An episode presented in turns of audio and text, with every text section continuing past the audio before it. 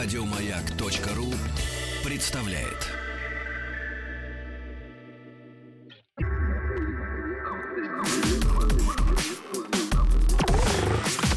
Двадцать два.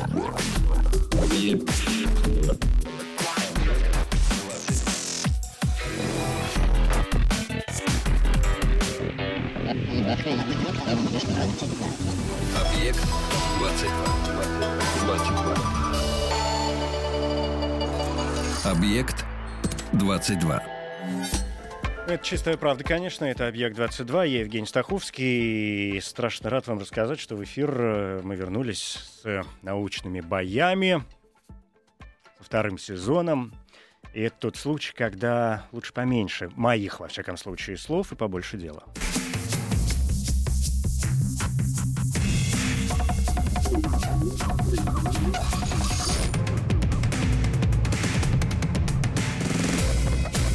Научные бои. Научные бои, второй сезон э, и второй ход совместного проекта радиостанции «Маяк» и Политехнического музея. Научные бои — это состязание молодых ученых. Первые бои прошли еще летом 2013 года, и на данный момент в них приняли участие десятки молодых ученых. Многие впервые выступали перед широкой аудиторией, но публичное представление своей работы — это только одна из э, задач проекта. Главное — попытаться рассказать о сложном просто, и здесь радио вместо компьютерных, например, презентаций использовать простейший реквизит.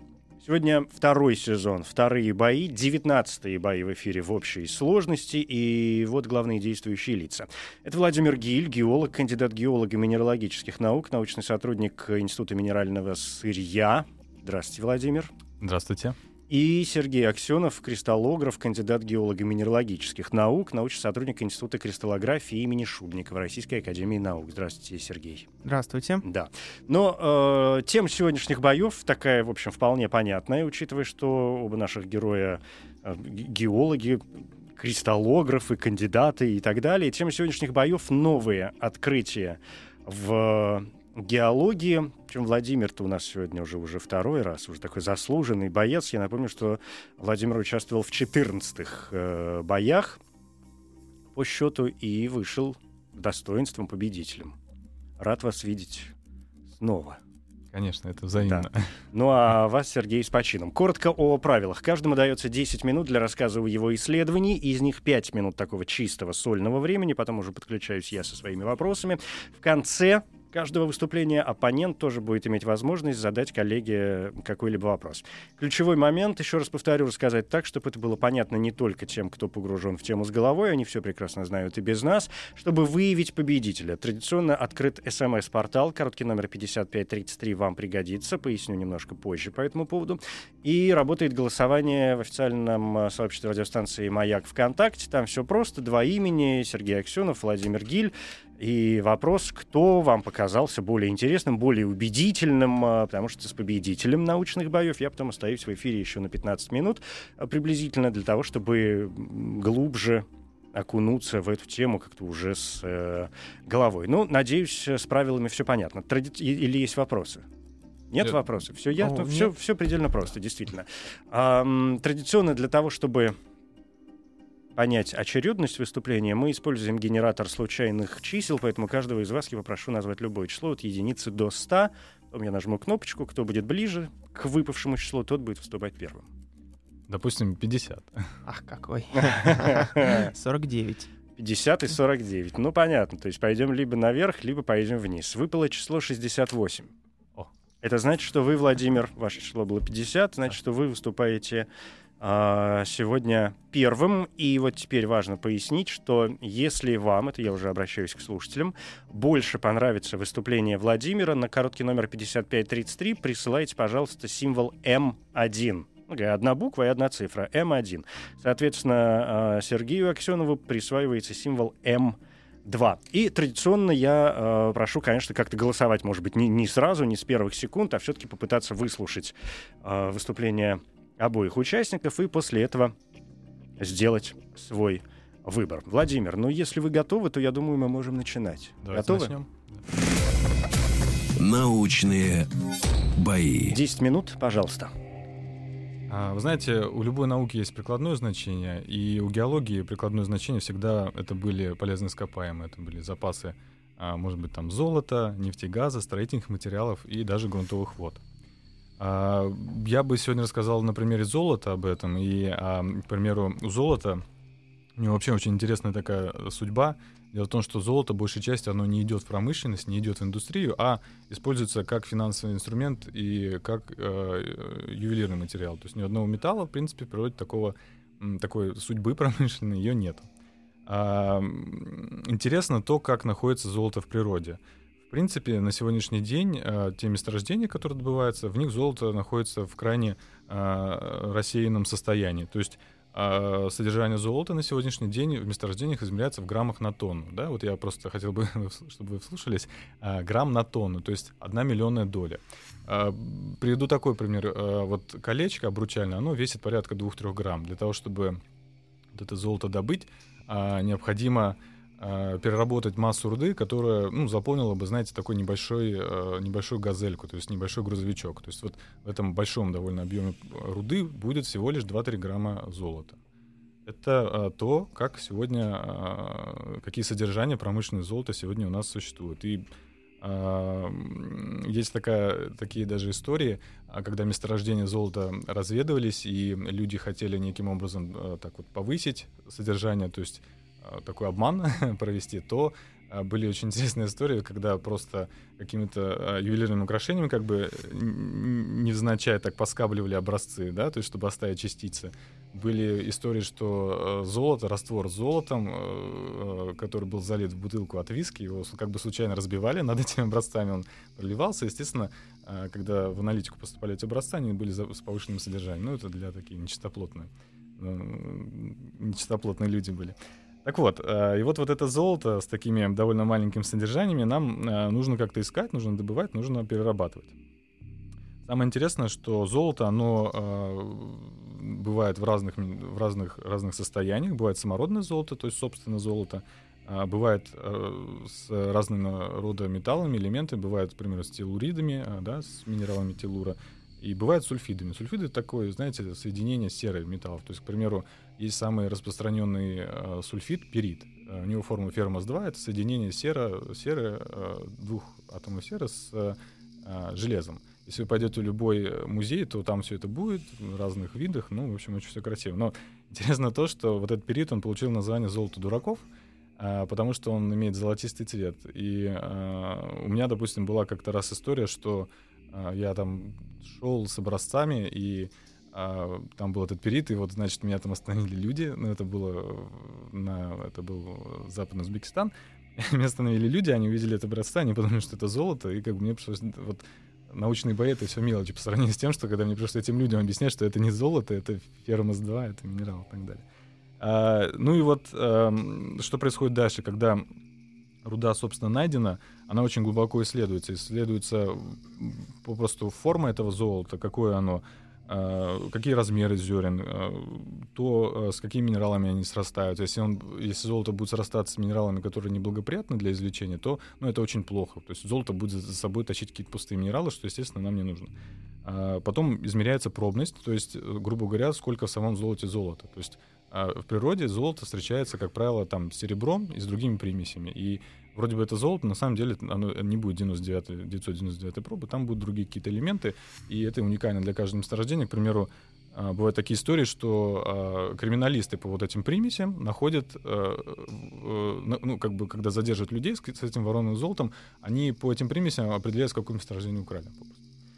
И э, тут самое интересное, что вот эти руды э, золотом, они могут быть окислены, к примеру. То есть э, с поверхности под воздействием там грунтовых вод, активных всяких кислот и так далее. А вот эти породы, в которых золото находится, они могут быть э, как бы э, преобразованы, они могут быть попросту разрушены химически и механически. То есть а, получается, что природа как бы за нас все сделала, она для нас все подготовила, освободила это золото, и, естественно, такие месторождения очень любят все отрабатывать, это очень выгодно, это очень удобно. А, бывает, э, э, собственно, когда вот это золото э, месторождение да, найдено, то бывают разные методы извлечения, собственно, этого золота. То есть нам нужно золото извлечь, а ненужный минерал откинуть, выбросить. И, к примеру, флотация. Что такое флотация? Это когда э, такой специальный реагент, который мылится, условно говоря, как шампунь, да, его э, засыпают в такой чан, потом это все дело пр- прокачивает воздух, получается вот эта пена, и вот эта пена, она как раз схватывает на себя перит, в котором будет золото. Ну, то есть минералы, сульфиды, которые, в которых есть золото. И, э, собственно, получается такая пена, она очень не очень красиво выглядит, но, наверное, это самая дорогая пена в мире, потому что э, в ней как раз будет вот этот сульфид с золотом. А ее потом А. используют где-то. У нас закончились пять минут, я как-то вынужден А просто потом вм- идет просто гидрометаллургия, то есть Мгм. попросту дальнейший, д- дальнейший процесс отделения. То есть это все дальше, дальше э, происходит. А, то есть потом с этой пеной тоже потом ее очищают. Ее и еще дальше всё. очищают, еще и не раз, и не два, и не три. Мгм. Да, и Да, Владимир, вы выбрали для такого наглядного, в общем, и очень прекрасного, конечно, и дорогого примера, а, чтобы объяснить, как все это происходит, э, золото. Но наверняка ведь не только золото является, я не знаю, металлом, минералом, на примере которого можно попытаться популярно сделать какие-то выкладки. Если бы не золото, что бы вы выбрали? Я бы, наверное, выбрал железную руду, по которой я сейчас работаю.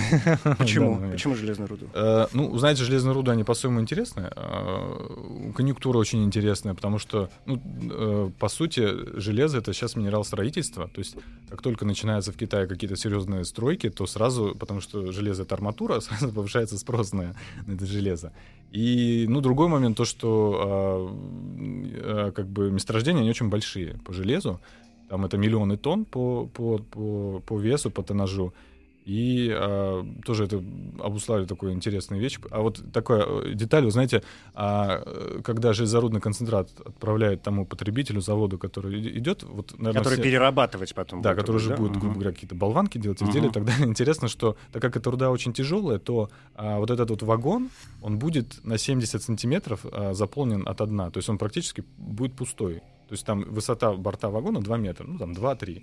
А он будет заполнен только на 70 сантиметров. Потому что это настолько тяжелая... это настолько тяжелая руда, эти 70 сантиметров дают вот именно тот вес, на который рассчитан этот вагон. То есть вот так и посмотреть со стороны, вот я смотрю, пол- пустые вагоны идут, нет.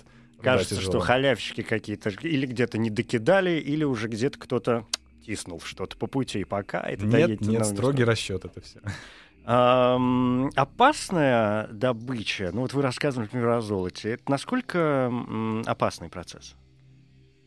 Ну, э, тут нужно разделять, собственно, геологоразведку, когда ищут. Это действительно бывает опасно. То есть и на медведя можно в маршруте выйти, да, и э, какие-то могут быть там, вот я в 2013 году под наводнение попал в Амурской области, когда у тебя снабжение полностью перерезается, ты, ну, как бы все, вот у тебя что есть, то есть из еды, да, там, или если, не дай бог, э, с кем-то случится несчастье, то просто не отправить никуда. И, э, а когда уже идет непосредственно добыча, то есть э, уже стоит ГОГ, да, и так далее, там уже техногенные какие-то моменты могут возникать, мо- может там э, какой-то агрегат не так начать работать. Но тут, в принципе, у нас довольно такой строгий надзор, я бы так сказал, со стороны государства, со стороны надзорных служб. И э, как бы в общем и целом, конечно, это никакая не там золотая лихорадка прошлого века, довольно все серьезно и не бывает. Мгм. Если я вас правильно понял, то э, золото довольно трудно добываемый металл, да? Да, конечно, там очень сложность э, технологической цепочки, чтобы из руды извлечь вот непосредственно металл золото. И А потом еще из золота попытаться избавить от примесей, да, Да. которые в нем обязательно Да, да, присутствуют. да. То есть это очень многостадийные такие процессы. Для начала золото попросту дробят, да, О, не золото, руду э, дробят, измельчают. То есть а, руда, которая, ну вот как это выглядит сначала, если это открытая разработка, вот представляете, да, как бы, ну, недра, да, просто сначала эту руду просто взорвут, да, потом погрузят на самосвал, отправят на дробление, там до какого-то, ну, условно говоря, там до размера кулака, там, да, измельчат, э, подробят, потом будут измельчать до состояния, ну, как муки, да, для того, чтобы вот, собственно, а, какие-то начинать химические процессы над вот этой рудой, потому что в крупном состоянии, ну, естественно, оно там сверху, может быть, захватит, но как бы вовнутрь не пойдет. То есть это очень-очень такой сложный, сложный, длинный процесс. И, допустим, вот сейчас строится Ки- Кимкан-Старский ГОК, с чем я связан, это, ну, правда, на железной руды, со всего мира оборудование. Японское, китайское, украинское, наше. Очень интересно и очень технологично. Что нового? У нас тема все-таки сегодня звучит как новое открытие в геологии по части, я не знаю, каких-то приспособлений, изобретений. Что новое сейчас используется по сравнению, там, ну, не знаю, с десятилетней, может быть, давностью? а, при добыче и обработке минералов, металлов? Ну, это, знаете, относительно новые вещи, они как бы... Вот, есть, э, есть такой момент, когда считаются, э, подсчитываются запасы. Сколько месторождений, сколько золота. Штука вся в том, что а, мы а, бурим скважины, они там расположены на расстоянии 100 метров, а выводы нужно сделать обо всем этом объеме, да, то есть между скважинами на эти 100 метров нужно как-то понять, какая там руда. И вот тут э, есть очень такая интересная вещь. Э, используются геостатистические методы, когда, грубо говоря, геология скрещивается с математикой, и э, вот эта интерполяция, она делается по определенным математическим законам. И э, сейчас это уже входит в практику, уже входит в обиход. И как раз вот интересна э, такая математизация геологии, да, то есть всегда сильные науки, та же самая физика, она идет к тому, что математизируется, да. Ну, вот, то есть поменьше ну, практики, побольше как раз может быть теории предварительных расчетов, да, то есть поиск не на, ну, там, не на удачу в какой-то момент времени, да, это точный расчет очень важен. Да, это всегда угу. точный расчет угу. и всегда очень такой точный подход. Да, понятно. 10 минут остались позади, э, у нас есть три минуты еще для того, чтобы ваш коллега и оппонент сегодня, Сергей Аксенов, э, чье основное выступление еще впереди, э, по нашим правилам тоже имеет возможность задать э, вопрос Владимиру какой-то. А э, что обстоят э, какие дела обстоят, например, с рынком и месторождениями не только благородных металлов, но и, например, редких и редкоземельных металлов. Вот вы не могли бы как-нибудь прокомментировать это? Потому что колечки это здорово, но mm-hmm. хочется и на Марс полететь. Могли mm-hmm. бы вы как-нибудь сказать об успехах в области разведки месторождений редкоземельных элементов?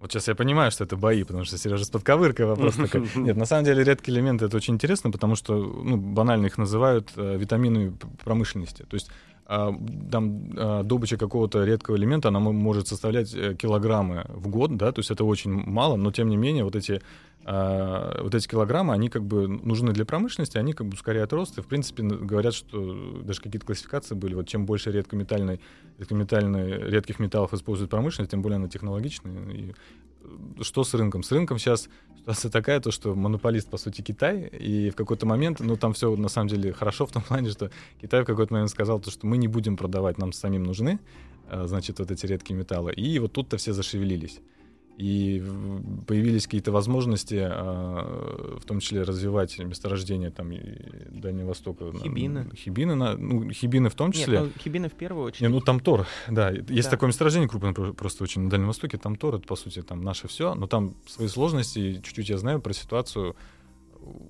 Не очень все идет, довольно медленно идет. То есть вот мы пока чуть-чуть отстаем. Все впереди? Да. Конечно, впереди, да. Где, где, же, где же еще? А, у меня есть какие-то сразу возникли несколько вопросов, но я думаю, что, может быть, на части из них э, нам сможет ответить Сергей, а может быть и в части своего выступления.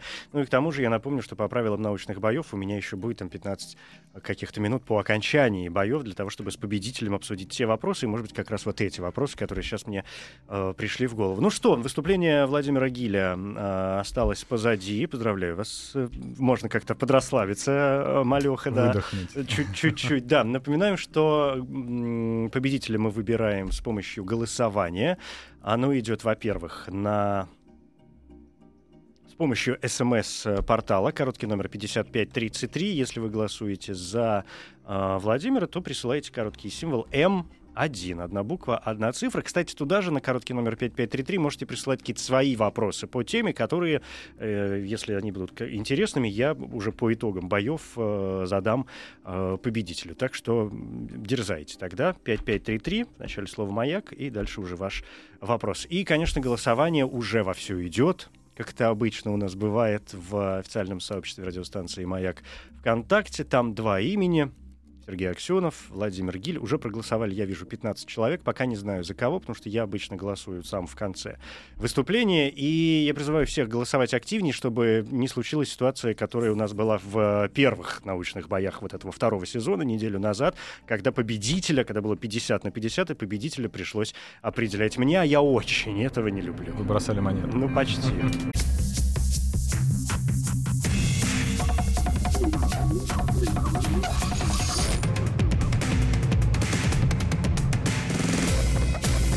Научные бои. Ну, как обычно, вовсю идет голосование, хотя выступление второго участника сегодняшних научных боев еще не состоялось. Наша тема — это э, 19-й в общей сложности бои научные в эфире «Маяка», второй сезон, вторая серия сегодня. И выступление Владимира Гиля, геолога, уже позади. Мы говорили так о практической, как мне кажется, геологии. Впереди выступление Сергея Аксенова, кристаллографа, и, насколько я понимаю, будем говорить больше о теории, да, и, Да. и минералах, но это интереснее, да, получается какой-то такой какие-то действительно бои немножечко о разном, хотя внутри одной темы, что очень, конечно, важно. Напоминаю, что можно голосовать 5533, короткий номер для голосования по СМС. Если вам больше нравится выступление Владимира, оно уже состоялось, то присылайте М1.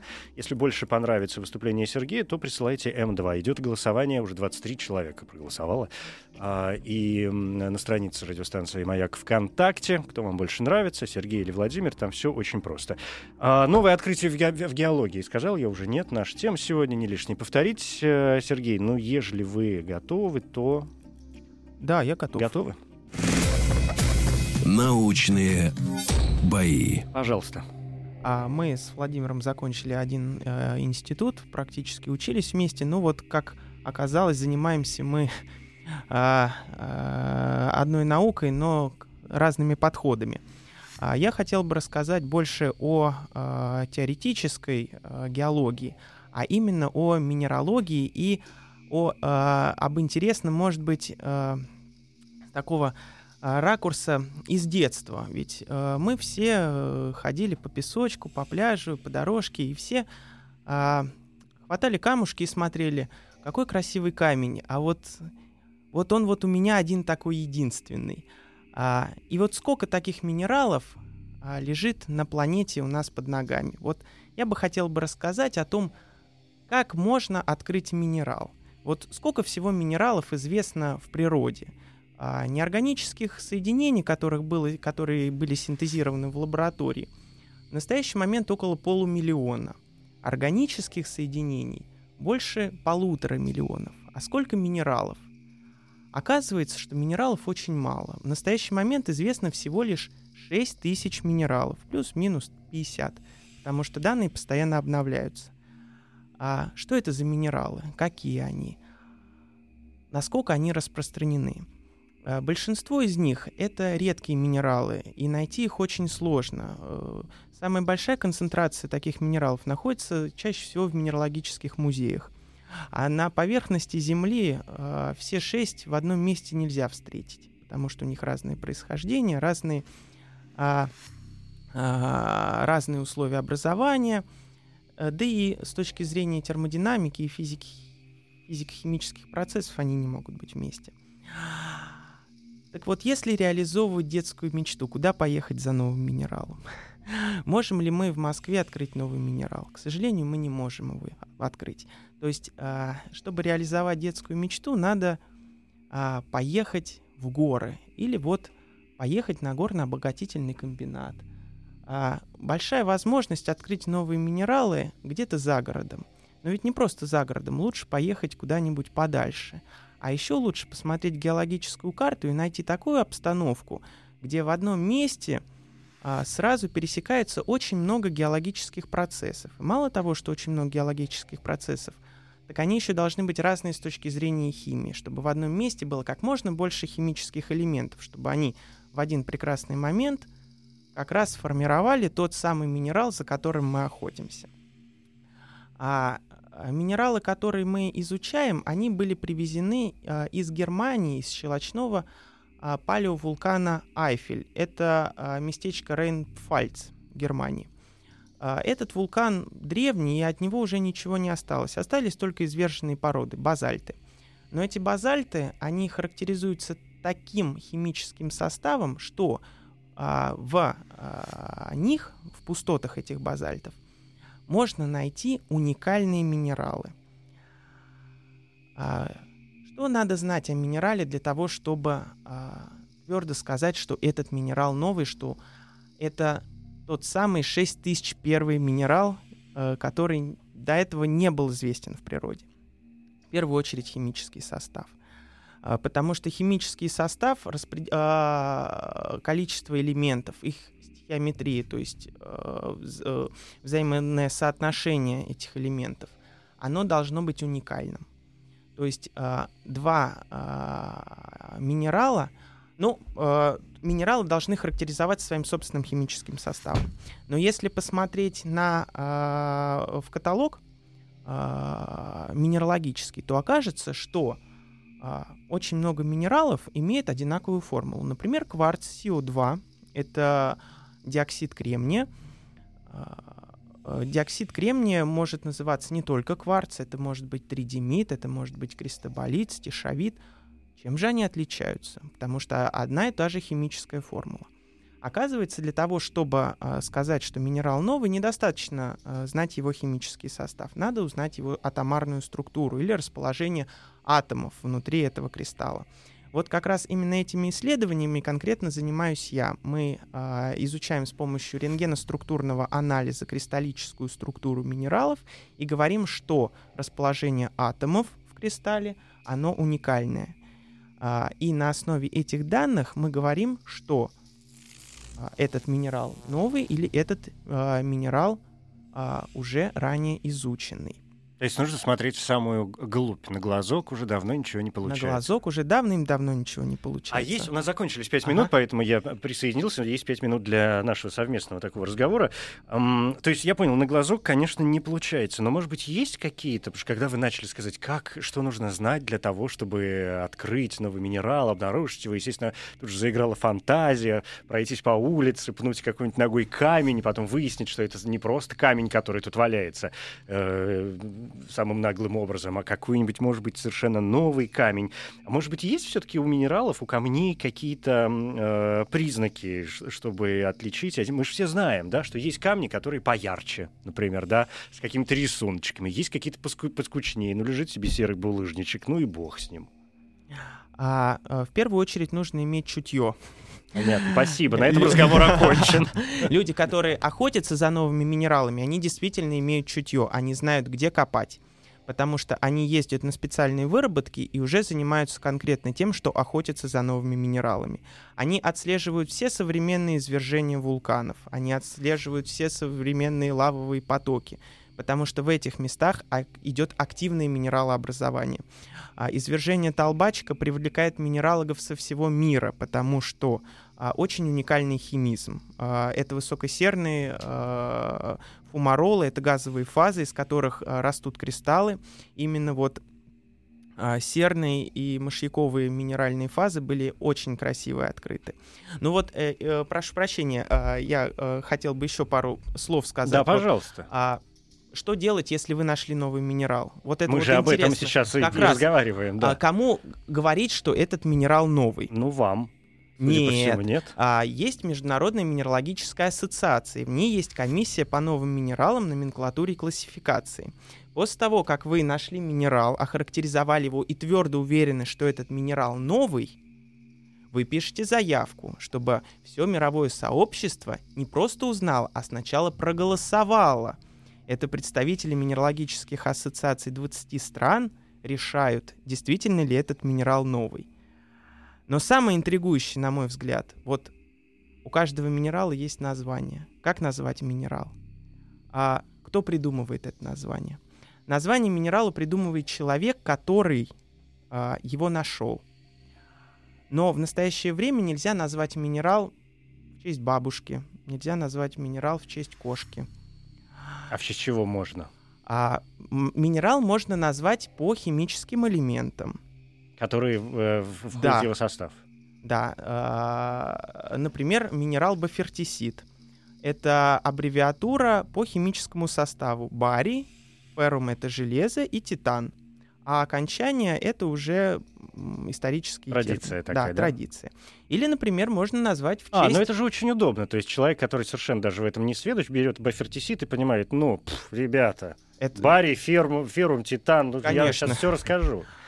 А, можно назвать в честь а, ученого, минералога, геолога. А, например, есть минерал ферсмонит в честь известного русского а, ученого Ферсмана, или в честь декана геологического факультета Московского государственного университета есть минерал Пущеравскит.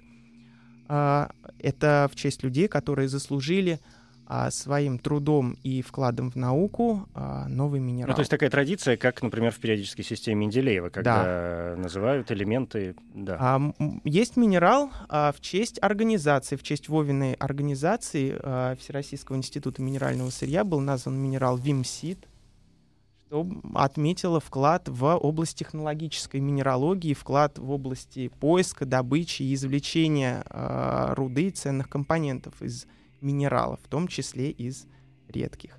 Ну и, конечно, по географическим названиям а, бывает очень много красивых названий. Все хорошо, Сережа, а вот э, аксинавит. Подождите, мы еще не закончили. У вас будет... Я понял, Владимир, у вас будет ваше время. Сейчас, секунду, да, мы закончим. Какие географические моменты? А по географии, вот а, а, в Восточной Сибири течет река Ташелга. Есть такая. Есть река. А в честь нее недавно был а, утвержден минерал Ташелгит. Ну, в общем, недолго думали. Да, Конечно. а, много а, минералов, названных в честь географических названий. Есть месторождение Леллай а, в Германии, а, есть минерал Леллиит. Это очень красивое название. Бывает, Как он выглядит? А, выглядит он так себе.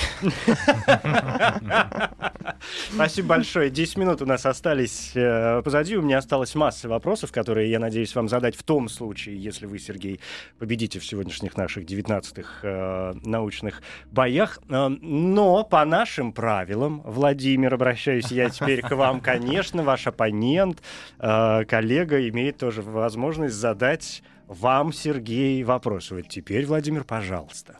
Я просто хотел спросить, Сережа, аксиновит есть такой минерал? А, есть минерал аксинит, но я очень надеюсь, что аксиновит тоже когда-нибудь появится. Во всяком случае, я уже намекаю на это. А к чему такой вопрос? Аксиновит... А, по фамилии? Фамилия А, Сережа. фамилия. да, да. а. Для этого надо Не- очень не много про- сделать. Что, ну, во-первых, открыть, во-вторых, Открыть новую... доказ- да. во- исследовать, во-вторых, доказать, в-третьих, написать, в-четвертых, послать, и потом еще эти 20, э, или сколько вы сказали, человек, институтов, людей, организаций будут 20 стран, по сути. выяснять, 20 стран голосует, э, достоин ли этот минерал. А что это за страны, кстати? Что это? А, э, точно я не скажу. Ну, А, приблизительно, что? Ну, а- европейские какие-то крупные, понятно, там Германия, Франция, там А- Великобритания наверняка в этом участвует, да? а, э, по, по сути, голосуют э, самые крупные страны в области коллекционирования минералов. Это Соединенные Штаты, Канада, Россия, а, Германия, Франция, Италия, Испания, Дания.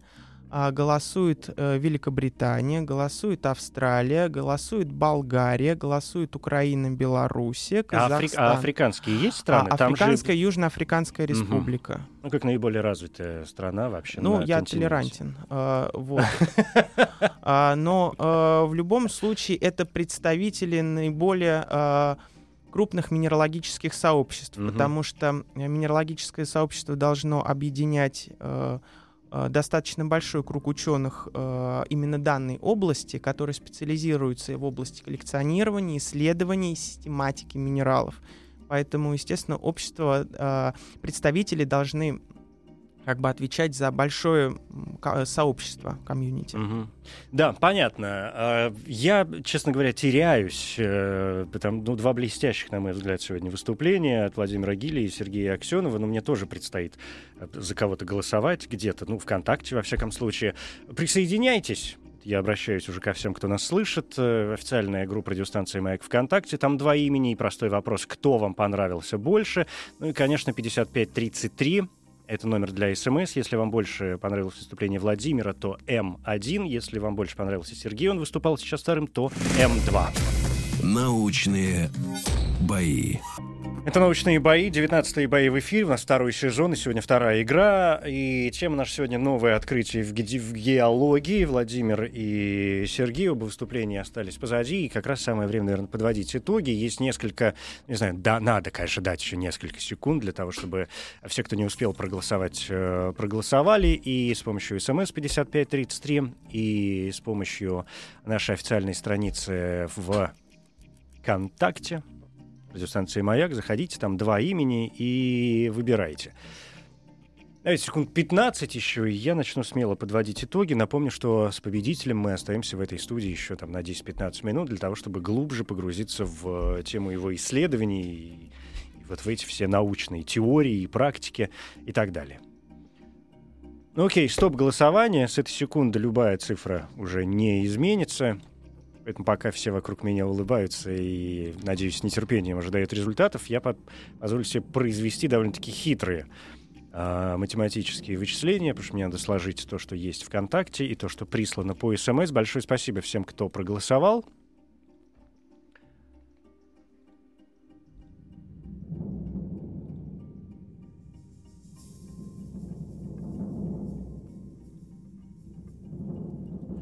И думаю, что я готов, да, объявить победителя сегодняшних 19-х научных боев. Э, очень небольшая разница в процентном э, отношении, вообще рядом, но главное, я очень рад, что не мне приходится выбирать победителя. И победителем сегодняшних научных боев объявляется Сергей Аксенов. О, ничего себе. Поздравляю вас, встретимся через э, несколько мгновений. Это «Научные бои» в рамках «Объекта-22». Я Евгений Стаховский. И сегодняшние научные бои, ну, по крайней мере, такая основная их соревновательная часть э, уже остались э, позади. Напомню, выступали геолог Владимир Гиль, он представлял научный э, институт минерального сырья, и кристаллограф Сергей Аксенов, который представлял институт кристаллографии имени Шубникова, и Сергей оказался сегодня победителем наших 19-х э, научных боев, чем я вас, Сергей, поздравляю. Спасибо. Да, спасибо вам большое за выступление. Владимир, надеюсь, вы не расстроились, но тем более, что в истории научных боев наших вы все равно останетесь, ну, как минимум, как победитель 14-х э, научных боев. Да, верно, и я хочу сказать, что это был достойный бой. Это правда, это правда, да. Я уже говорил о том, что, ну, в общем, хорошо, что мне не пришлось выбирать э, победителя. Хочу пояснить немножко по поводу цифр, которые у нас появляются, всегда возникают вопросы у слушателей, потому что голосование ВКонтакте, а, оно, понятно, такое открытое, его видно, всегда можно зайти и посмотреть цифры. И, например, по голосованию ВКонтакте победил Владимир сегодня. Но поскольку у нас голосование есть еще и по СМС на короткий номер 5533, но вот это голосование слушатели наши, да, видеть, к сожалению, не могут, это вижу только я, а, то там как раз больше голосов было отдано за Сергея, но они абсолютно точны, честны, и даже если эти цифры не видят слушатели, Uh, то их могут увидеть наши, эти цифры могут увидеть наши участники и подтвердить, что, в общем, я нигде не соврал, и все совершенно точно, пожалуйста, все а, открыто. Но, тем не менее, Сережа, еще раз поздравляю, и у меня к вам есть, я очень рад тоже, что вы победили. И... Да, я с удовольствием. Да, у меня есть к вам масса вопросов, хотя поскольку вы с Владимиром коллеги, мне кажется, что вопросы у меня были бы приблизительно одинаковые. Кто бы из вас не победил сегодня, это несколько упрощает мне работу. Вы, Вов, тоже присоединяетесь, ежели что, потому что у меня вообще мечта, чтобы вот в этой нашей а, такой уже пост э, боевой позиции уже сами участники... Постформальный. Да, да, да, да, уже сами участники друг с другом разговаривали о чем-нибудь научном, а, а, а не чтобы я задавал какие-то свои глупые э, вопросы. Но, тем не менее, слушайте, ну, я хочу, во-первых, вернуться. Вы сказали, что существует открытых на сегодняшний день порядка, ну, приблизительно 6 да. тысяч минералов, да, и что угу. вы изучаете там и э, какие-то их кристаллические решетки, атомные там какие-то составы, ну и так далее. А насколько все-таки все эти 6 тысяч минералов, насколько они разнятся? Они все действительно уникальны? Или есть несколько, например, основных видов, а все остальное открываемое — это уже, что называется, ответвление, такие подвиды каких-то основных материй? А, все минералы делятся, конечно, по химическому составу. Их номенклатура известна. А, из 6 э, минералов а, наиболее распространенных примерно 200. 200-250 это те самые минералы, которые учат, проклиная преподавателей кафедры минералогии, студенты всех геологических вузов страны. Все остальное, а, пять с половиной тысяч, даже больше минералов, это, скажем а, так, редкие находки минералов. А бывают а, уникальные минералы, бывают очень уникальные минералы. Мы отождествляем минералы с чем-то неорганическим, с неживой природой, ну, камни. неживой материей. Ну, камни. камни и камни. Но оказывается, что есть органические минералы. Что это такое, например? А, например, а, камни, которые образуются в почках. Mm. Это уралиты. Mm-hmm. Это а, а, при, а, есть природные аналоги, есть природные оксалаты кальция. Но есть и более сложные. Вот, например, а, один из а, а, мостиков, который объединяют цепочку ДНК вместе, есть гуанин. И оказывается, что в природе есть минерал отдельный, который содержит именно вот эту вот молекулу Молекулу. Молекулу э, гуанина. Угу. И поэтому э, можно сказать, что некоторые минералы уникальны, поскольку есть теории, что вот как раз те самые минералы, которые э, содержат э, органические молекулы, органические фрагменты, это могут быть э, соли э, разных органических кислот, но как раз из-за этих минералов, э, можно сказать, э, началась жизнь что в процессе каких-то сложных превращений э, с участием там, ударов молний в эти минералы а, нач, начался процесс а, образования жизни на планете Земля. Ну, может быть, это фантастика, но факт но того, что, такие, теория, что да. такие а, минералы, содержащие а, органические молекулы, которые родственны нашей природе, а, нашему организму, они есть. То есть есть минералы, которые вы объединяете в те или иные группы, а есть уникальные а, минералы, уникальные камни, которые ни к чему не относятся это скорее больше э, классификация из уровня коммерции, угу. потому что э, 6 тысяч соединений э, это не очень большая номенклатура. Если э, систематизированы органические э, соединения, если систематизированы э, биологические виды, то э, 6 тысяч минералов просто систематизировать. Мы их систематизируем по химическому составу. Если в химическом составе есть кислород, это э, в основном соли. Э, оксоминералы. Э, они подразделяются на оксиды, они могут э, разделяться на силикаты, на карбонаты, на сульфаты, на фосфаты. А, есть минералы, которые там, содержат серу, это сульфиды, там, вообще халькогениды, да, это сульфиды, селениды, телуриды. А, эти систематики, они известны, но для каждого в пределах больших групп минералов, конечно, есть уже конкретные семейства. Семейство граната, есть такой минерал гранат. Есть а, семейство турмалина. Это минерал, который объединяет около 80 разных минералов, 80 разных минеральных видов и их разновидностей.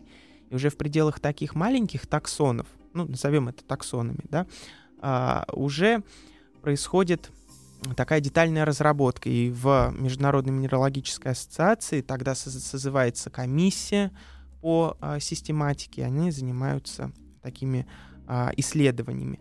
Сказать, что какие-то минералы уникальные, а какие-то нет, сложно. Для каждого исследователя, особенно если они занимаются какими-то определенными группами минералов, а, каждое свое соединение это уникальное. Каждый собственный минерал, который был изучен и исследован, он кажется уникальным, а все остальные не очень, да.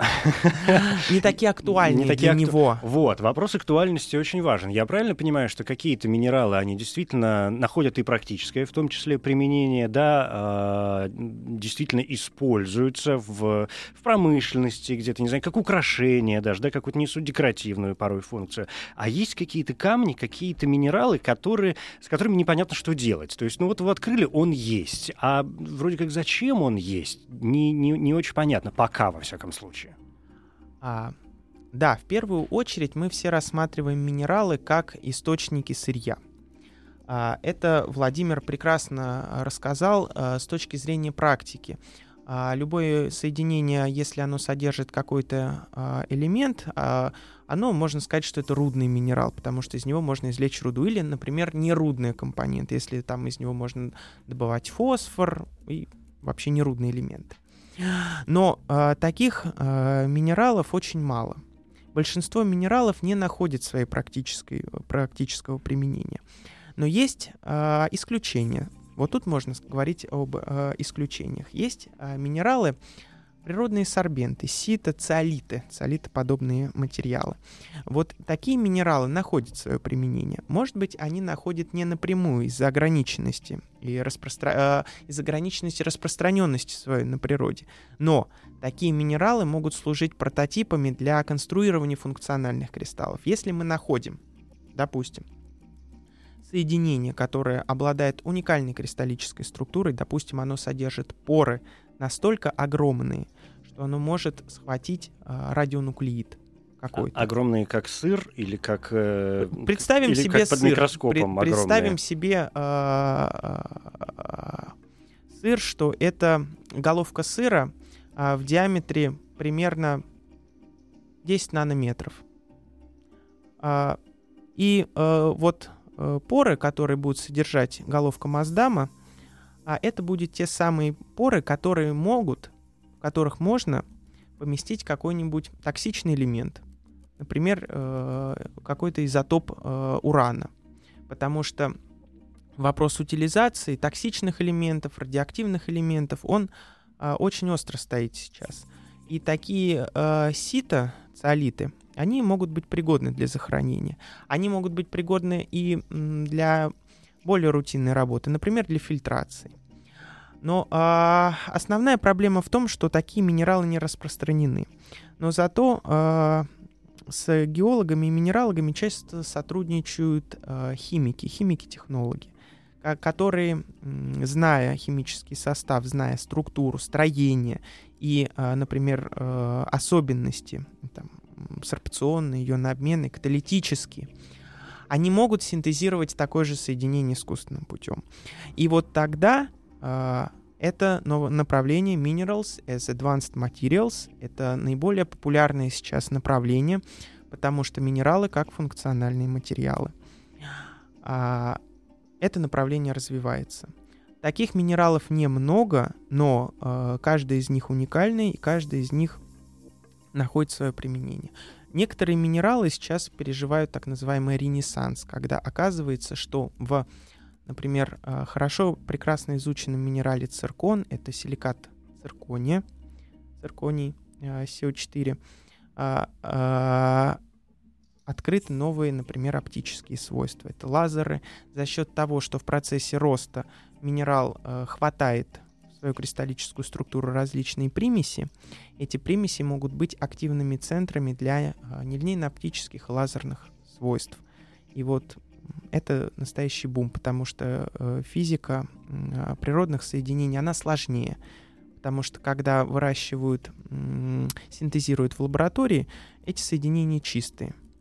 Но если вы хотите посмотреть, как изменяются свойства в процессе загрязнения, в процессе допирования, когда вы внедряете э, очень маленькую часть какого-то примесного элемента, как меняются свойства – это лучше всего делать на минералах, потому что природа сама подсказывает, какие примеси можно использовать для того, чтобы улучшить выход того физического свойства. Сережа, Да. вот такой вот вопрос еще, вроде как подошли к этому. А, Вот есть такое модное направление нанотехнологии, но, как правило, когда мы что-то изучаем, оказывается то, что в итоге природа все это делала до нас, да? И вот интересно тоже, а природа как бы она играла в нанотехнологии, да? Есть ли какие-то следы того, что а, в природе проявление там на каких-то, может быть, наноминералогии и на- нанотехнологий? Вот такое вот мне просто всегда интересовало, честно. А, а, сложно сказать, я занимаюсь наукой, а не нанотехнологиями. Нет, ну в природе, вот на, наноминералогия, да, вот в природе там может же быть то же самое золото в виде каких-то нановыделений, да, как оно, оно по-другому себя вести будет, или как, как что это вообще? А. Вове же потом это где-то искать. Конечно. Да, ну вот я- так, да. э, это даже я готовил этот вопрос скорее для Вовы, чем для... Ну, вам, есть о чем поговорить, да, этот вопрос Наконец-то я дождался. А, а, Конечно, поверхность а, очень сильно влияет на физические свойства. Когда поверхность размером со стол, она проявляет одни свойства. Когда поверхность а, определяется десятками и сотнями микрон, а поверхность ведет себя по-другому. Конечно, при измельчении а, любые вещества ведут а, себя как-то по-особенному. А, Что такое наноминералогия? Честно сказать, до конца я а, методологическую сторону этого вопроса не понимаю. Я знаю, что такое наноалмазы, я знаю, что такое нанозолото. Ну вот нанозолото я, наверное, в том понимании, в котором задавал вопрос а, Владимир, речь шла о каких-то золотых кластерах или о, о чем? Я просто как-то не Золотые представляю. кластеры звучит Э, угрожающе. Кластеры это просто Мгм. какой-то ансамбль из нескольких атомов золота. А вот, Ансамбль звучит еще лучше. Еще лучше, да. ну это вот такие вот термины, которые приходится употреблять в Ну, то есть это э, довольно вот эти мелкие, довольно сложные, да, материи, до обособление которых еще... наночастицы. Вот э, а вообще наночастицы золота, я знаю, и вообще элементов платиновой группы, золото элемент платиновой. Конечно. Вот, замечательно там. А они используются в медицине, кажется, для э, вот направленного действия, например, различных э, лекарств используются вот эти вот наночастицы золота. Но это больше вопрос э, применения этих частиц к биологам. А вот Вова, что ты хочешь от меня услышать?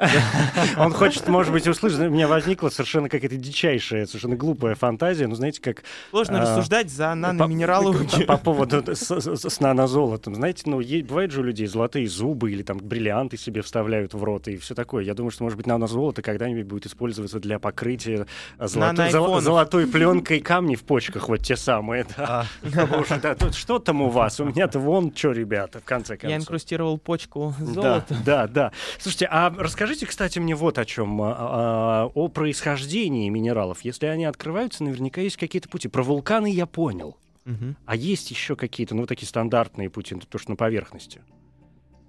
Ой, Ой. а, э, любой путь, мне кажется, нестандартный для, для открытия минералов. А вулканы, они просто наиболее показательный пример современного а, минералообразования. Но на самом деле а, мантия, она горячая, поэтому в а, ядре, ну, не в ядре, конечно, в мантии регулярно происходят процессы минералообразования. А, По большей части, наверное, самым распространенным а, методом вот так вот природного синтеза, вот как природа синтезирует себе минералы, это, наверное, магматические процессы, которые происходят во внутренностях нашей планеты. А, э, бывает магматическое, это магматические, магматические интрузивные, интрузивные, то есть те, которые а, происходят внутри нашей планеты. Есть и фузивные, это те, которые происходят на поверхности нашей планеты. Есть гидротермальные процессы, процессы ос- а, осадочные, когда в морях и океанах происходит минералообразование за счет того, что фауна в океане умирает, а, отлагаются донные осадки, и в этих В донных общем, осадках все, происходит что природа может изобрести, пока она наша планета изобретать. живая, то Мгм. есть пока на ней действуют Эти процессы, процессы происходят, процессы да. минералообразования, они охватывают абсолютно каждый, наверное, сантиметр, понятно. потому что на наноуровне вот это точно происходит. Вот это точно регулярно. происходит. У нас буквально минута, и я хочу успеть задать несколько вопросов от э, наших слушателей. Люди интересуются. Э, Кристаллограф — это кто такой? Кристаллограф — это э, специалист, который изучает атомарную структуру, то есть э, кристаллическую структуру минерала. Ну, то есть прямо вот туда, что называется, вглубь. в современном Мгм. понимании. Да, понятно. А расскажите про, я не знаю, вообще есть такое, о серафините. Что такое серафинит? Не знаю. Не знаю. Ну, видимо, какая-то уникальная вещь. А, может быть, вопрос э, Владимира, кстати, был, да? Не, не вполне э, шуточный по, по поводу открытия новых минералов. Вы же открывали минералы, небось? Да, я открыл 21 минерал. За это платят? Нет. От- Нет? За открытие минерала не платят. Но если... э, Но можно назвать его своим именем, например. Нет, э, в честь себя называть нельзя. Но а, регулярно есть выставки, где, конечно... Все это может быть э, представлено. Спасибо большое, Владимир Гиль и Сергей Аксенов. Это были 19-е научные бои. Ой, ну скоро будут 20-е. Спасибо. Еще больше подкастов на радиомаяк.ру.